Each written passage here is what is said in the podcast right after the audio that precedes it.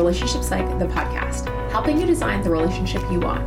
With couples therapy costing a pretty penny, Relationship Psych gives you access to couples therapy insights without spending a dime. Tune in for discussions on communication, managing conflict, recovering from infidelity, attachment, and more. I'm your host, Amber Dawson.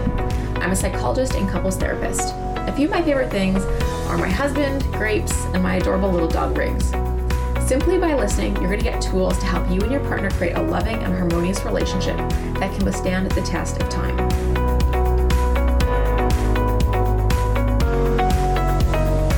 This podcast is for informational purposes only and should not be misconstrued for specific relationship advice. For advice for your specific relationship, seek out a local couples therapist in your area. Welcome back to Relationships, the podcast. Today we have Alexandra Schelling, who is a life coach and relationship coach who's been with her husband now for about 15 years. They almost broke up twice in the early stages of their relationship. And I can relate to that with my husband. And she's realized how act, how little we're actually taught about how to build healthy, solid partnerships. And that's realization I too came to, especially after getting divorced after my first marriage. I didn't see that one coming and realized, holy, we're not taught a lot. She has struggled with some of the same challenges her clients feeling incompatible, doubts, miscommunication, recurring conflict, attraction to others, long distance.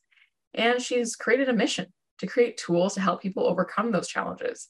And like many of my amazing guests, we connected on Instagram where you can find a lot of her tools. Toolbox for Love, you can find her on our Instagram handle at Toolbox for Love, where she shares educational and relationship content and a bunch of resources. So, welcome to the show. Super excited to have you. And today we are going to talk about questions to ask yourself if you're not sure if this is the relationship for you. So, welcome. Thank you so much for having me. I'm super, super, super excited. My pleasure. So, today we're going to be talking a little bit about, you know, questions to ask yourself if this is for you. And you mentioned earlier on in the relationship with your husband, you guys almost broke up a few times. So, can you take us through 15 years ago? What was going on? What were some of the questions, concerns? What was going on for you that you were doubting this? And then how did you get to a place where you're married? Yeah, that's kind of one of the roughest periods we've gone through in the early stages of our relationship. Um, two, three years into our relationship, that's where I had the biggest doubts, partly because we had differences, partly because it just felt like we weren't on the same page we weren't able to communicate about the important stuff. I felt like we were taking each other for granted every time I would bring something up. Um, and I know this was the same for him when we spoke about it years later. We didn't necessarily take it seriously, or we didn't know how to handle it. Things just blew up, or we shut down. So we kind of thought that was the end. And I remember calling him, him up one day and going, Look, um, this isn't working. I'm just so resentful, so frustrated. I feel like this isn't going anywhere. I feel like my needs are not being met. I feel like we can't communicate. And so basically, what's the point of continuing, right? I think I might be better off with someone else. And at the time, I did have someone else in mind, to be very honest, because my needs were just not met in the relationship. And so now I've learned how important it is to have your needs met. And I'll go into questions in a second. But that's how, you know, it kind of started is unmet needs, miscommunication that then led to the doubts. Um, that was part, that was a big part of the problem, let's say, that was going on. Oh, that sounds like such a hard conversation to be having when you're having serious doubts like that, considering breaking up. And it sounds like you had the awareness that many people don't have that there is unmet needs leading to the doubts. Did that did you have that awareness in real time or did that awareness come with some hindsight? I was going to say, I actually didn't have that. I was going to correct you because I was like, I did not have that wisdom at the time, to be very honest. I just saw the consequence of it. So I was like, I am attracted to someone else. Um, and I think this person is better for me. And when we decided to give it another chance and worked on things, that's where I was like, oh, actually, now that we've clarified our love languages or our needs, now that we've learned how to communicate better because i'm reading a few things i'm joining some programs i'm you know seeking that support now i'm like oh this is why i was so frustrated and i felt like he was not the right person and therefore thought that someone else would be better for me. So, yeah, that's a really good question. Mm, I relate to that a lot in the early stages with my husband before we were married. You know, not recognizing my needs weren't met, but I would be having these big reactions to things going on, or we'd be having fights, or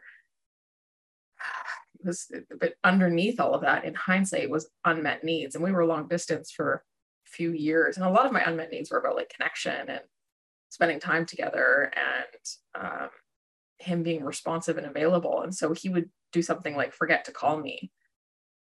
And i would be like you're not for me. What what my need was under that was connection time together to feel important. And because our only mode of communication was the phone. And it was a few years ago now. So we use Skype to connect virtually, not uh, FaceTime. It wasn't quite as easy. I mean, maybe we could have, I don't know, but it wasn't as popular. Um, but I just remember my reaction more so than I remember being aware of what the needs were. With the hindsight, I can now remember, I can now think about what were my needs, but that's that's certainly challenging to do. So you got this other person, you're kind of interested, you have this conversation. How do you make the decision to work on things or what happens next that you remain in a relationship instead of ending things? So I'll go through a series of questions, but before that, to kind of explain what happened with us, if that resonates with anyone who's listening, what really made me decide to stay, because I was the one calling um, him. And what really made me decide to stay was literally when I said, All right, so I think, you know, this is not for me. I'm ready to leave. And he went, All right, well, I'm not ready to stay friends. Cause I was like, Let's stay friends, let's reconnect. And I think him setting that very clear boundary of what that meant to break up was kind of that question that I had to ask myself like, am I ready to never ever have contact with him again? And I know this seems maybe harsh for some people, but it's exactly what I needed at the time. Because I was like, could this be something that I am actually willing to work on if he's willing to do it? So that's where we then came to an agreement. Like, if we're going to make it work, we both need to be putting in the effort. We both need to be willing to do that because we can't force each other to do that. And here are the things that we want to start with. And again, I wish I'd had these questions that I'm going to share today and all of the tools and resources and skills that I now have.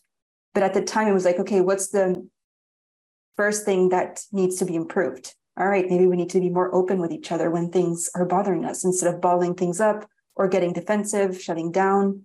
Maybe the second thing is remembering that, yeah, things can end. So let's maybe appreciate each other more and also be more open when one of us needs to discuss something instead of taking each other for granted. So it was like, what are the teeny tiny steps that we can you know do um, what do we need to learn? What are things that we can start looking at seek support if needed? So all of that kind of came in the mix and it was like what are the next steps? So that that's kind of the the big shift that made me realize do i actually would i be okay putting this like relationship um like not ever having contact with him again? Or is there a part of me that still wants to make it work? So Ooh, that's a big question. And that sounds like it would have been a really pivotal moment thinking through like, am I ready to not have this person in my life? That's yeah. a mm. big, it's a big question. That's for sure. Yeah. yeah, I was just thinking as you were talking about like some of the little steps and some of the little things, like I would have these big reactions, but the truth was I wasn't willing to not have him in my life. But luckily, we were both willing to make some changes because while I wanted more attention, he didn't want my reactions. And so my reactions were just as likely to end our relationship as whatever things he was doing. And so some of his asks of me were learning how to communicate, learning how uh, to present my anger in a way that wasn't so angry, like that wasn't so aggressive and hostile, because I was. And I thought I was justified in showing up so angry because of whatever thing he did. But turns out you can be angry and not be aggressive and hostile. Turns out it actually works way better at getting your message across if you have someone that's willing to receive that on the other end. And like you guys, we had to take both little steps of things we were willing to do to make the relationship work. And that makes me reflect on you know, someone else I thought I was going to marry. The difference there was not both of us were willing to work on things. So, so you can, if you're both not willing to work, it makes it pretty hard. Yeah. Okay. Sure. So and, and now, to that, can I add something to, to what you just said? I think to that point, today's questions will be a lot around what are the things that you can ask yourself if you're in the position of like am I, you know i'm considering maybe ending this is this the right relationship for me i'm having doubts and it's assuming that your partner is willing to you know put in some effort that they're yeah. maybe trying things that we might not be seeing. So it's going to assume that and it's going to be an exercise of self-reflection as well and self-reflection that just like you said right sometimes we don't see our own reactions or we don't think that they necessarily are wrong because we're mad at something like of course we're going to react a certain way. So these questions are definitely more of like self-reflective questions to empower you and to go what can i do about this? What can i you know how can i have clarity again assuming that my partner is willing to make it work if i'm willing to make it work so i love that you mentioned that because that is so so so true we usually don't see our part in it and there's a lot that we can influence if we make changes and that's what I always tell my clients is I did the work first. I sought out the tools first. And people always ask me, like, did you and Dennis grow at the same pace at the same time? Does he join the workshops that you do? Did you do, you know, couples therapy, all of that together? And I always go, well, I first had to walk the talk. I needed to first look at what my part in it was that influenced him, but that also showed him that I was willing to put in the work. So I think it's it's a hard thing to do to kind of go first, especially when we're annoyed, we're bothered, we're anxious, we're frustrated, we're in doubts. But I hope that these questions will really help you gain clarity and feel empowered as to what you can do next and where are the little shifts, what are the little shifts that you can make to influence the relationship in hopefully positive ways. I love the word influence that you're using because we can't change the relationship. We can't force it to be different. But when we change our behavior or we show up differently, we can influence how things might go. So I'm loving this word. Influence is great. Okay, well, let's get into some of these questions. So, what on earth can we begin to ask ourselves? And we're wondering, is this for us? So, I'll start with, I guess, these questions when it comes to what needs to happen for the relationship to work. And I'm saying what needs to happen because I'll compare a relationship to a game. We want to know what the rules are in order to be able to succeed at it. I just posted something very similar yesterday, and I said, we don't learn how to create, build, nurture, sustain healthy relationships. We don't learn how to become secure partners, how to become healthy partners. We don't get relationship manuals. We don't learn this in school, certainly not at home for many of us. And society also feeds us messages, sometimes conflicting messages. We see TV shows, movies, all of that that kind of do form our beliefs and do, you know, influence our expectations. And so this really requires us to go, all right, this is a very unique relationship. I am unique, my partner is unique. What's normal to me might not be normal to them. Even if I think there is a bare minimum, even if I think they should know, even if I think that if they cared enough, they would do certain things. Yes, but you first want to clarify what it is that needs to happen for you to both be able to win at this game. And for that, you want to ask yourself, what do I need? What does my partner need? Do I know what my partner needs? Does my partner know what I need? Have I communicated that? Do I know how we both need to feel, you know, what needs to happen for both of us to feel safe, to feel cherished, to feel appreciated, to feel connected, like you said before, that's your need, to feel important. All of those are basic human needs. And there's something so essential about needs because when needs are being met in a relationship, we don't leave them. And that's kind of setting the rules of our own game. What do we each need? And are we expressing that? Oh, I love this. And I love thinking about that as a game. And you're you're right. Like we sit down to play other games, we get like a manual or someone explains it to us. We get into relationship and we just assume we know the rules and they're playing by the same rules. But so often when I sit down with couples in conflict and, and myself, it's very apparent they're playing by different sets of rules. So no wonder they're not winning at the game because they've not sat down to figure out how do we make that explicit. And how do you be willing to accept the influence of how you think your partner thinks, uh, or how how do you accept the influence of your partner when they have a different set of maybe rules that they think the game should be played by? How do you incorporate both sets of rules? Because I love what you said about, you know, like TV families. Like a lot of us don't get great models or a lot of information about what sh- what should rules be or what could rules be we just see different things and we just assume that's how it should go without ever making it explicit. So i'm loving this and i love the question of what do i need and what do they need? And not assuming that you know what they need. And also i've heard a lot of people say things like i don't i don't have any needs. Well let's just pause a sec because you do.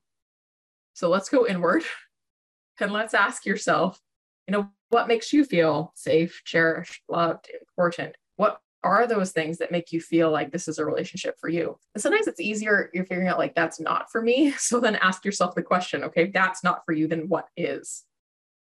So that's that's great. I love this idea of the game. Yeah.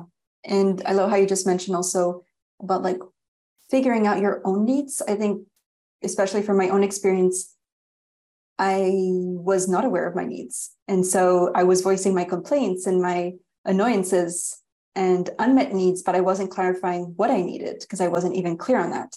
Um, that comes from conditioning, from just past experiences, from a bunch of different things. We all bring baggage to our relationships.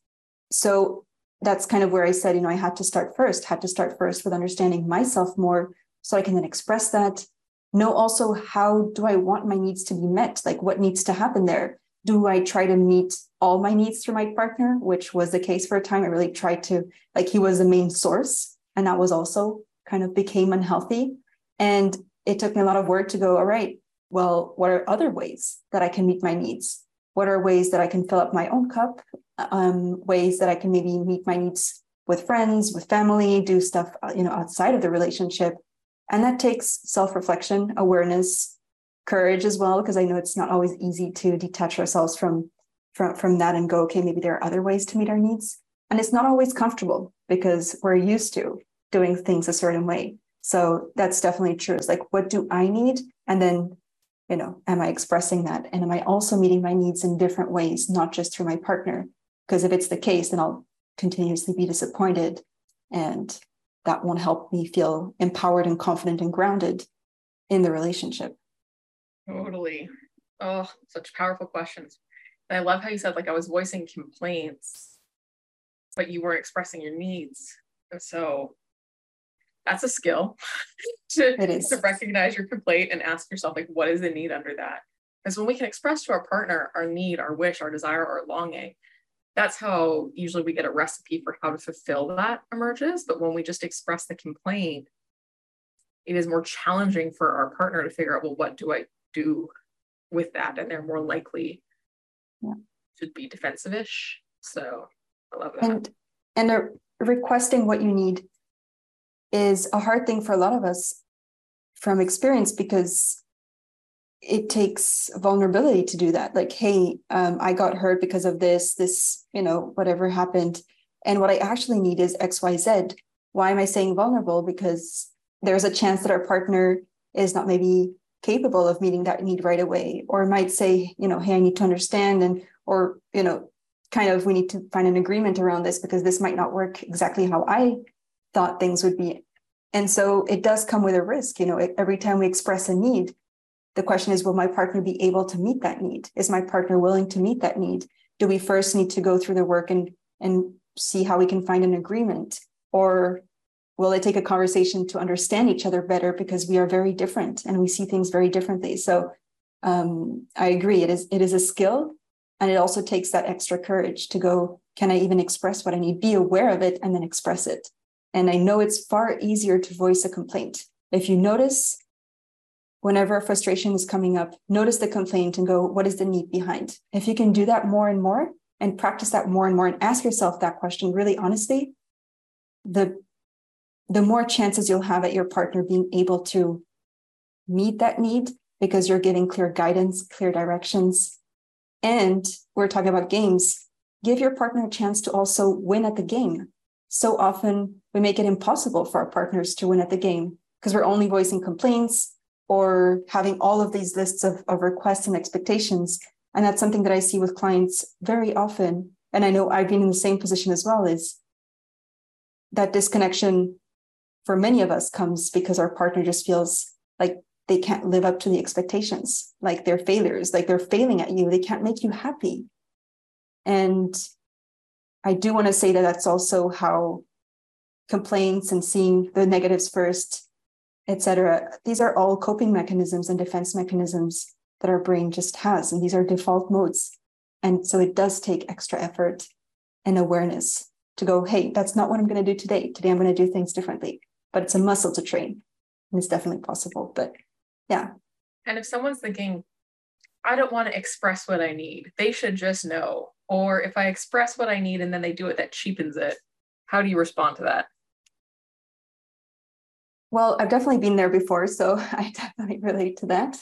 Um, and whenever that happens, even in, in my relationship, I always have to go, well, what do I prefer to increase my chances of having my need met or to stay in the same exact position and just go through the same spirals and cycles all over again?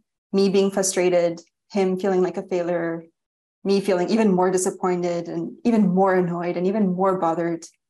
And that therefore increasing my doubts and my anxiety and my stress. So it's like, what do I prefer?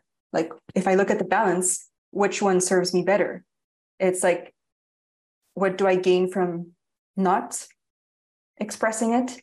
And what do I gain from expressing it? What's the cost of not expressing it? What's the cost of holding on to that belief? I love that. That's a great way to think about it. What's the cost of that ex- belief? What do I get from doing it? What do I get from not? That's a really helpful way to think about it. One of the ways I started to think about it was maybe if it's something that he doesn't do naturally, if I ask him to do it and he does it for me, maybe that's a sign of how much he loves me mm-hmm. it's not natural to him. So I've had to like reframe because I, I relate to that belief too. Like he should just know if if he loved me, he would just know. Like I, I relate to that. And that's a really common thought and belief that people have. And it's really got to find some mental way to overcome that for yourself. So however you overcome that for yourself doesn't matter as long as you can find a way Okay, yeah. so we've gone through a few questions. What other questions do you have about what to ask yourself if you're considering ending a relationship? If you have differences, just because we were talking about needs and and you know also how to you mentioned really briefly about you know what if you have different needs. Um, you mentioned that in a different way but what came up for me is like okay but how do we deal with differences? Um, and one question that i would recommend asking is when we have differences, if, there, if there's something my partner does differently than I would do and that bothers me, or if there's a difference in personalities, maybe my partner is, you know, direct, very bold, maybe confident, and I'm just very different, easygoing, um, whatever, or we have different ways of dealing with certain things. I'd first recommend to ask yourself, do or how often do I seek to understand my partner before judging them and judging this difference. Because a lot of time, first of all, it's there's a lot of clarity that we can gain from understanding why someone does what they do, uh, where their reactions come from, why they choose to respond a certain way. And also, there's a lot of wisdom that we can take from our partner being different. I know I've criticized Dennis a lot for the way he deals with certain situations. And actually, in hindsight, I'm like, oh, actually, I think I can learn a lot from him. And I've had a couple who, where one partner said, oh, his confidence just seems very arrogant at times. And I literally asked her, one of the partners, do you associate confidence with arrogance? Can you maybe learn? Um, maybe maybe is confidence something that you could embody more because you you know maybe that's the insecurity talking. Anyways, can we complement each other in a certain way? Can I learn from that difference? And maybe a third sub question would be Are there differences that maybe we need to accept? Like, am I okay with them being a little bit more direct? Am I okay with them maybe having a different pace in life than me, growing at a different pace? Am I willing to accept that? I think that's a big part of relationships too, is we don't have to be the same. Our differences can tell us a lot about where we have areas of growth, but also are there areas that we're okay to accept? And I think that's a very personal choice that I always tell my clients I'm not here to tell you that you should stay together. This is always your decision to know am I willing to accept some of the differences that might might remain? If nothing changes, am I willing to accept XYZ thing if that's part of their personality, for example? Oh, that's such a good point because choosing a partner comes with choosing problems, choosing differences. And are you willing to accept those? Or what are the deal breakers? And I think those yeah. are kind of important twists off the same question. And I loved how you talked about like, can we find a way to think about how they complement each other? Because so many of the differences, I like to think about differences like puzzle pieces. You know, you've got to turn the puzzle pieces just right to get them to fit together. You can't just like mash them together. And so I liked some of your questions that you were posing because it made me think of how are you, when you ask those questions, how are you adjusting those puzzle pieces to say, okay, maybe the confidence isn't inherently arrogant. Maybe it is, like, who knows? But can you adjust the puzzle piece with that partner's puzzle piece where that can be something that complements the relationship overall or complements how they both show up, knowing it's just a difference between them? Yeah, I love that. And to your point, that goes to one of the next questions that I was thinking of is exactly to your point is deal breakers. Like I mm-hmm. also want to be very clear about what I'm willing and not willing to tolerate because I believe that in a relationship we get to set standards. People sometimes see Dennis and I and go, wow, like you have such an amazing relationship. It feels like you are very loving and caring to each other. And, and I sometimes go like, yeah, it's because we also have standards. I know exactly what I'm not willing to tolerate. And he's also expressed what he's not willing to tolerate. There are ways that we just have chosen not to speak to each other, you know, in a certain way. Like we don't criticize, we don't insult each other. Criticize is different because sometimes, of course, criticism comes up, but like insulting, name calling, that's something we don't do. But very early on in the relationship, I'm going to give you a very concrete example. And this is not to judge anyone who does this. Um, it's about smoking. Um, I almost started smoking and and I'm sharing this because someone asked, like, what is your, what was his deal breaker at the beginning of the relationship? And I had this influence around me, people who started smoking. I was pretty young. And he literally went, You need to choose smoking or me. And I think that's a perfect example of him not willing, not being okay and not being willing to accept if I were a smoker. Mm-hmm. And I think that is a very clear, let's say, deal breaker just like no cheating. We almost kind of went into that territory. There were times I was attracted to someone else, him as well. We kind of spoke about it by the end of the day, but that was also something that was a very clear line for us. Like, would we be okay, literally, if one of us cheated? Would be, could we forgive each other? And we thought hard and long, like, could we? And the answer at the end of the day became no like we're not so that's a deal breaker and mm-hmm. so it's so important to know what you're willing to tolerate or not because sometimes we tolerate things that then we resent our partner for and it's so important to communicate that and go hey this is these are things that just are hard for me to accept and i, I think this is a deal breaker for me mm-hmm. and talk about that and understand what what it is for your partner mm-hmm. Yeah, and I think that's so important to figure out what those are. Articulate and brought me back to what are the rules of the game? What are the rules of the game we're playing? Because every couple might have different rules and how they play the game. So you need to know what are the rules in this game? Like what are what what breaks the game? What makes the game over? Exactly. What says game over, power down, no more, like you can't play again, no more pass and go, it's done.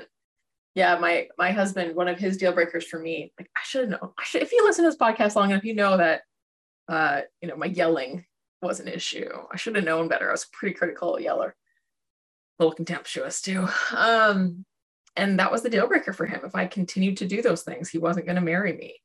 Um, oh, those were hard to change. Took some work. You know, I wasn't sure if I was actually going to be able to make the change. And now it's been, we were just talking the other day. The last time I had a big yelling mishap was over over four years ago. So that's pretty good. Wow.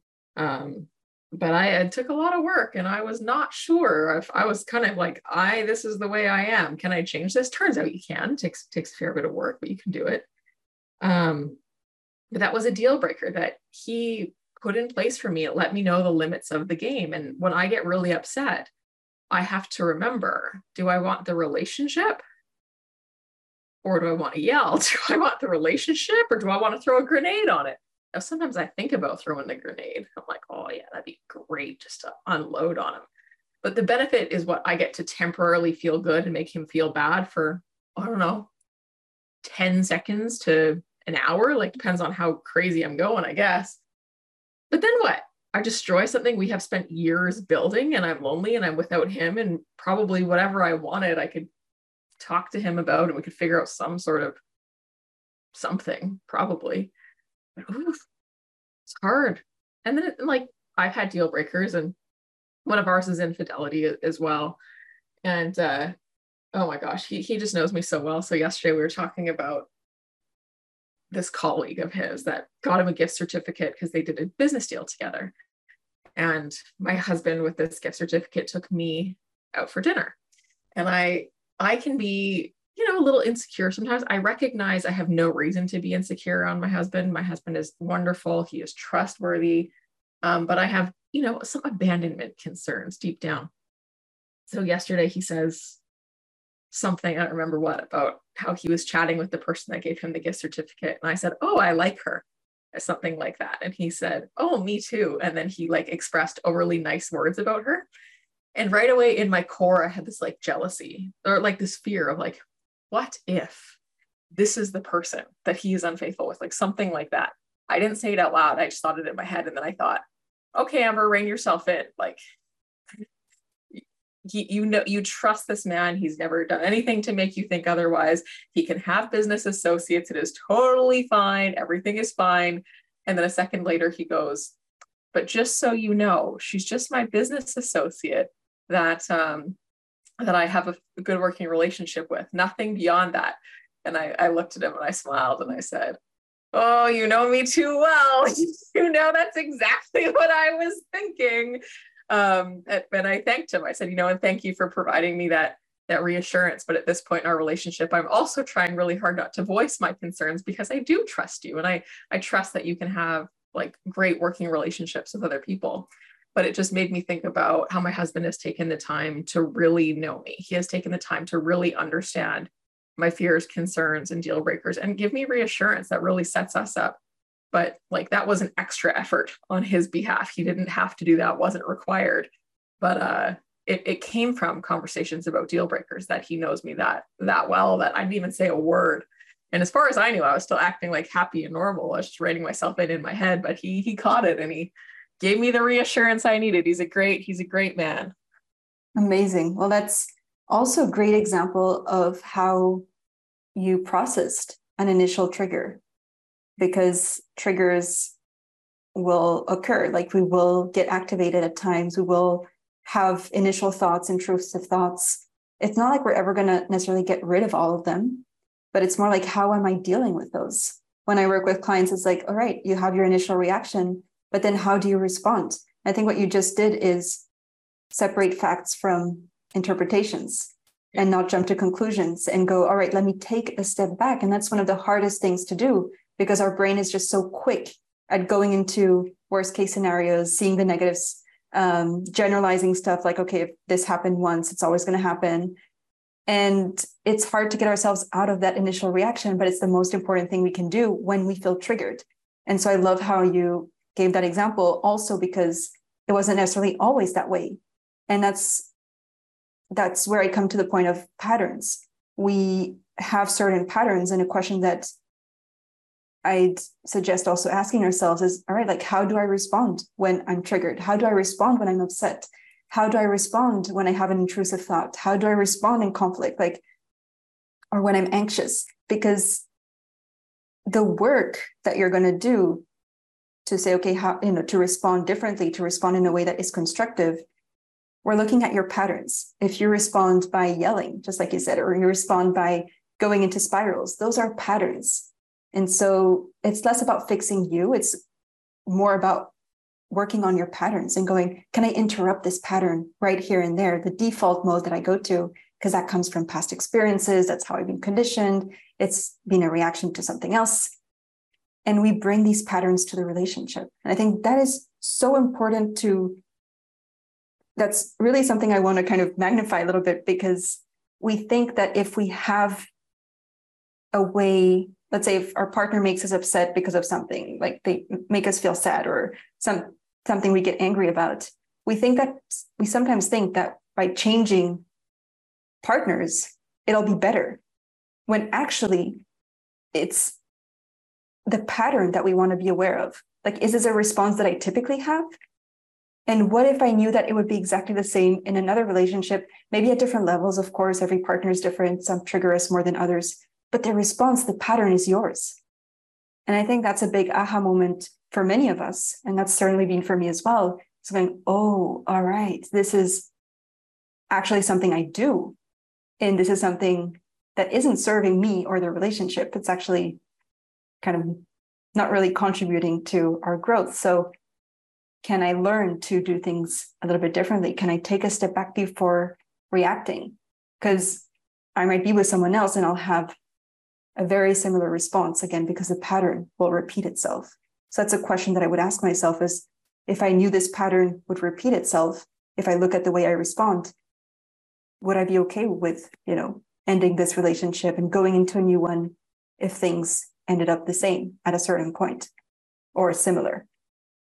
That's a great question. How do I respond to triggers? Like in another relationship, would I respond the same? And look at your history. Like, mm-hmm. have you responded the same?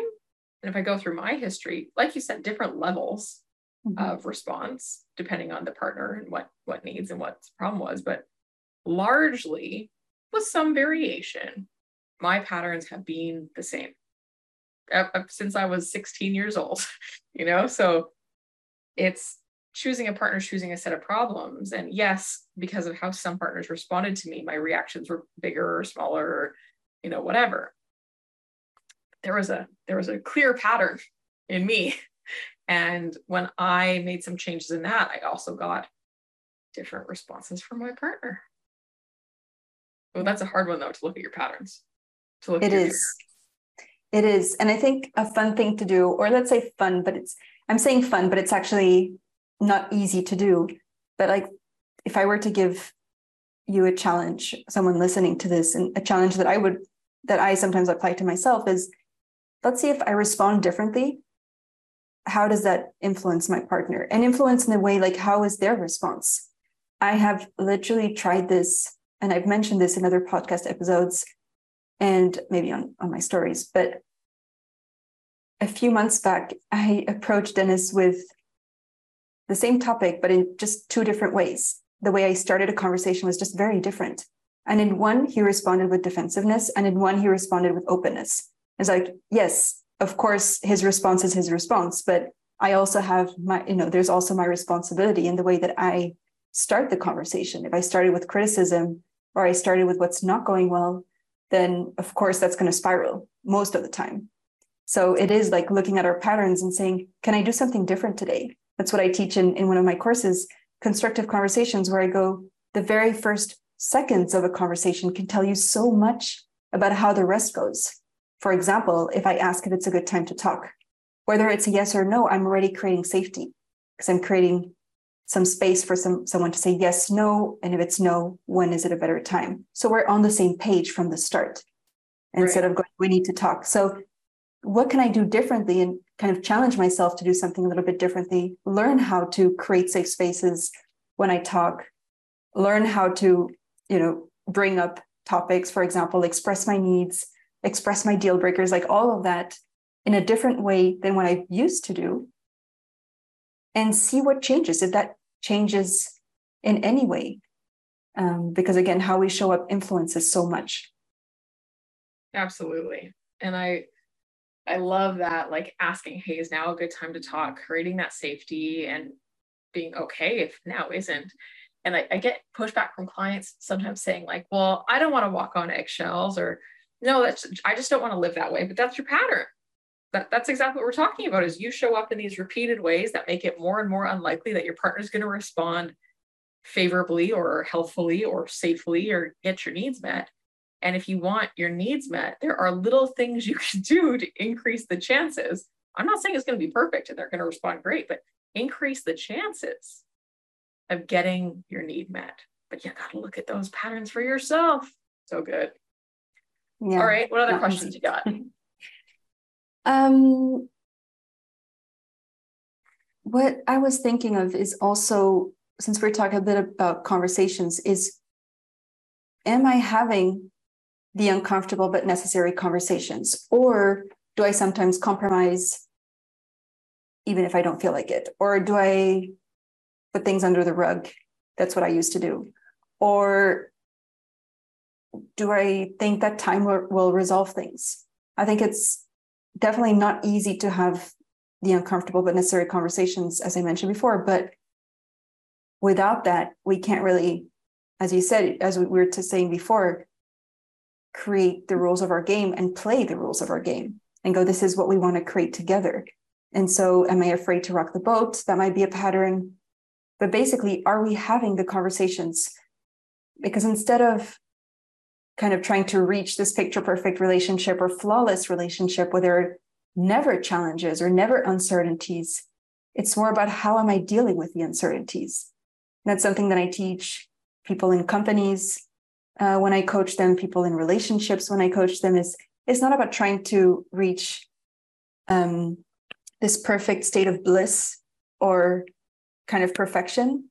Stability is actually created when you can deal with the challenges, you can deal with the uncertainties, you can have the hard but necessary conversations. That's how you build resilience. That's how you build the skills, conversational skills.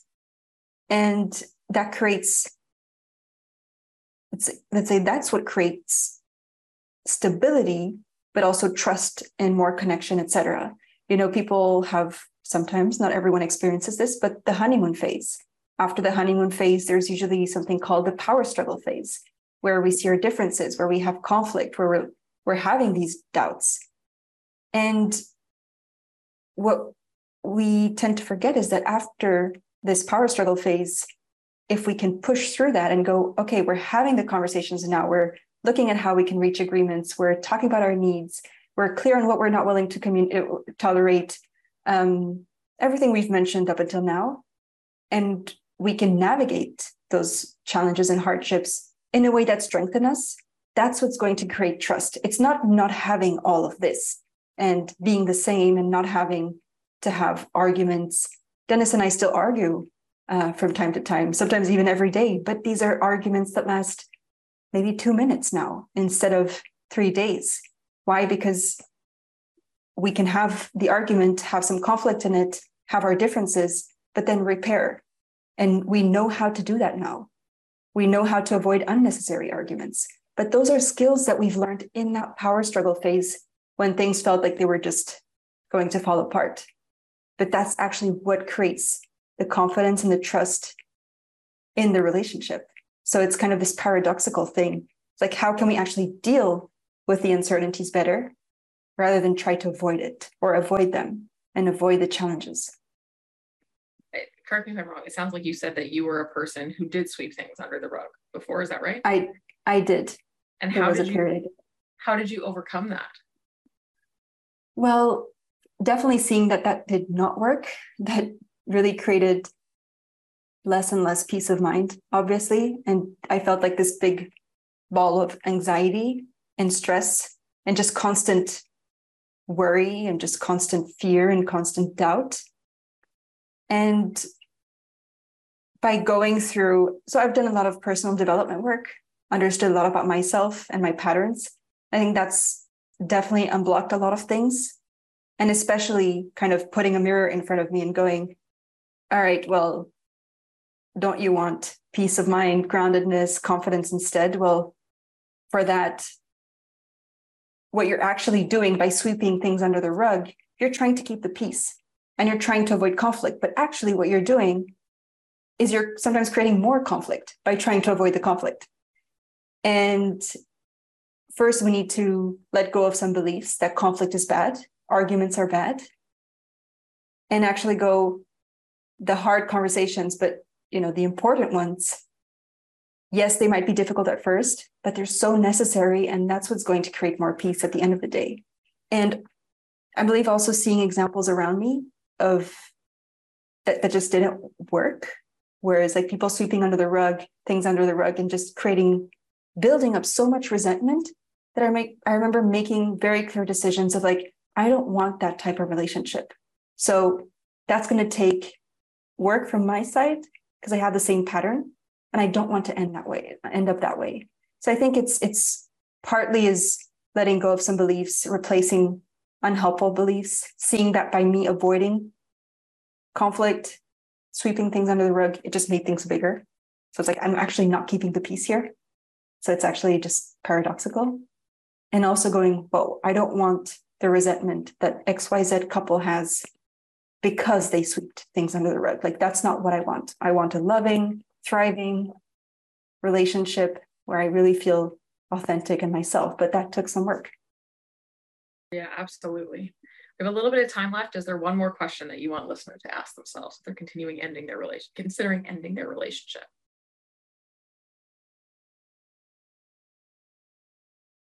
One question that I guess can guide anyone through, let's say, these, even all of the questions, but kind of an overarching question that you can ask yourself is what can I do about XYZ thing? If I drop the blame, if I drop um, criticism, if I drop all of that, can I actually go, what can I do about it? If my if I think my partner makes me feel sad, well, first of all, I feel sad because I made it mean a certain thing, their reaction, or et cetera, et cetera. So again, looking at my pattern. But what can I do about it? I think that's one thing. And when you're having a conversation with your partner, I'm going to add a second one is what can we do better next time? And that's a golden question that we always, always have at the end of a difficult conversation. It really gets us unstuck more often than not. Is all right. How do we want to handle things next time? What can we do better next time? instead of focusing on the problems, because sometimes we do that. And so, first is empowering yourself and going, all right, what needs to happen from my side? And second, if we're discussing this together and having a difficult conversation or even having a conversation about improvements, etc., how do we want things to be next time? Can we talk about what we want to see instead of just instead of only what we don't want to see? So it's kind of solution oriented forward thinking. So today we've asked a lot of questions, and they're not saying if you think about these things or make these changes that your for sure relationship is going to work. But mm-hmm. maybe you said this when we are off air, maybe it was on air, I don't remember. But these questions are designed to empower you to think about what things can you do to make some changes to adjust to see is this relationship for me? Is that right? It is right, and I'll add something to that, unless you wanted to. Oh. Um, to your point, it's, let's say, to, when we try to make changes, it'll require us to build habits, whether it's ourselves. Maybe you're like, all right, I just listened to this podcast and I'm noticing that, yeah, maybe there's something I need to improve on. I need to build that muscle first. It's not going to work out perfectly the first time. Same if I have a conversation with my partner. Things are not going to go perfectly the first time. And so, what I always recommend couples to do, and it's also why I do three month private coaching, um, let's say sessions, because things don't just happen over overnight. What I'd encourage you to do is go, all right, if I'm willing to give this another shot, give this a try, give my relationship a chance, and I know my partner is in as well, can I give myself one, two, three months to really practice whatever I'm doing, practicing and maybe journaling around these questions, asking myself, more self reflective questions, being aware of my patterns, expressing my needs more often, being very mindful of how I have these conversations. Give myself up to three months, let's say, and really be consistent with that before making a decision. Because again, habits take time, but also practice to implement. And muscles, it's, it's like you go to the gym, right? You can't just go once and have biceps or have these strong muscles. You need to go on a consistent basis, just the same. Treat that just the same. Give yourself a timeline.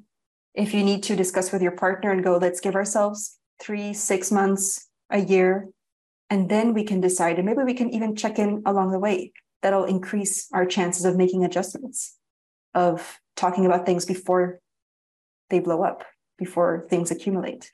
So, yeah, that, that thought just came up as you mentioned those last words. I think super important. Give yourself some time. So if people love this, if they're liking what you have to say, where can they follow you, find you, learn more about you? So I am mostly active on Instagram at Toolbox for Love or on my website, www.toolboxforlove.com. And that's where I share both free content and also resources like masterclasses, private coaching, and there's a list of other podcast episodes that I've done too. So it is a hopefully a complete toolbox for your relationship and more to come. Fantastic. Well, we'll link those to the show notes. So thank you so much for being on today and presenting these questions, questions to ask yourself for considering ending and really providing people with little things they can do to figure out where they at. And all these things will provide such useful data about where are you at in your relationship. So this is fantastic. Thank you so much for your insight, sharing your story. It was so appreciated.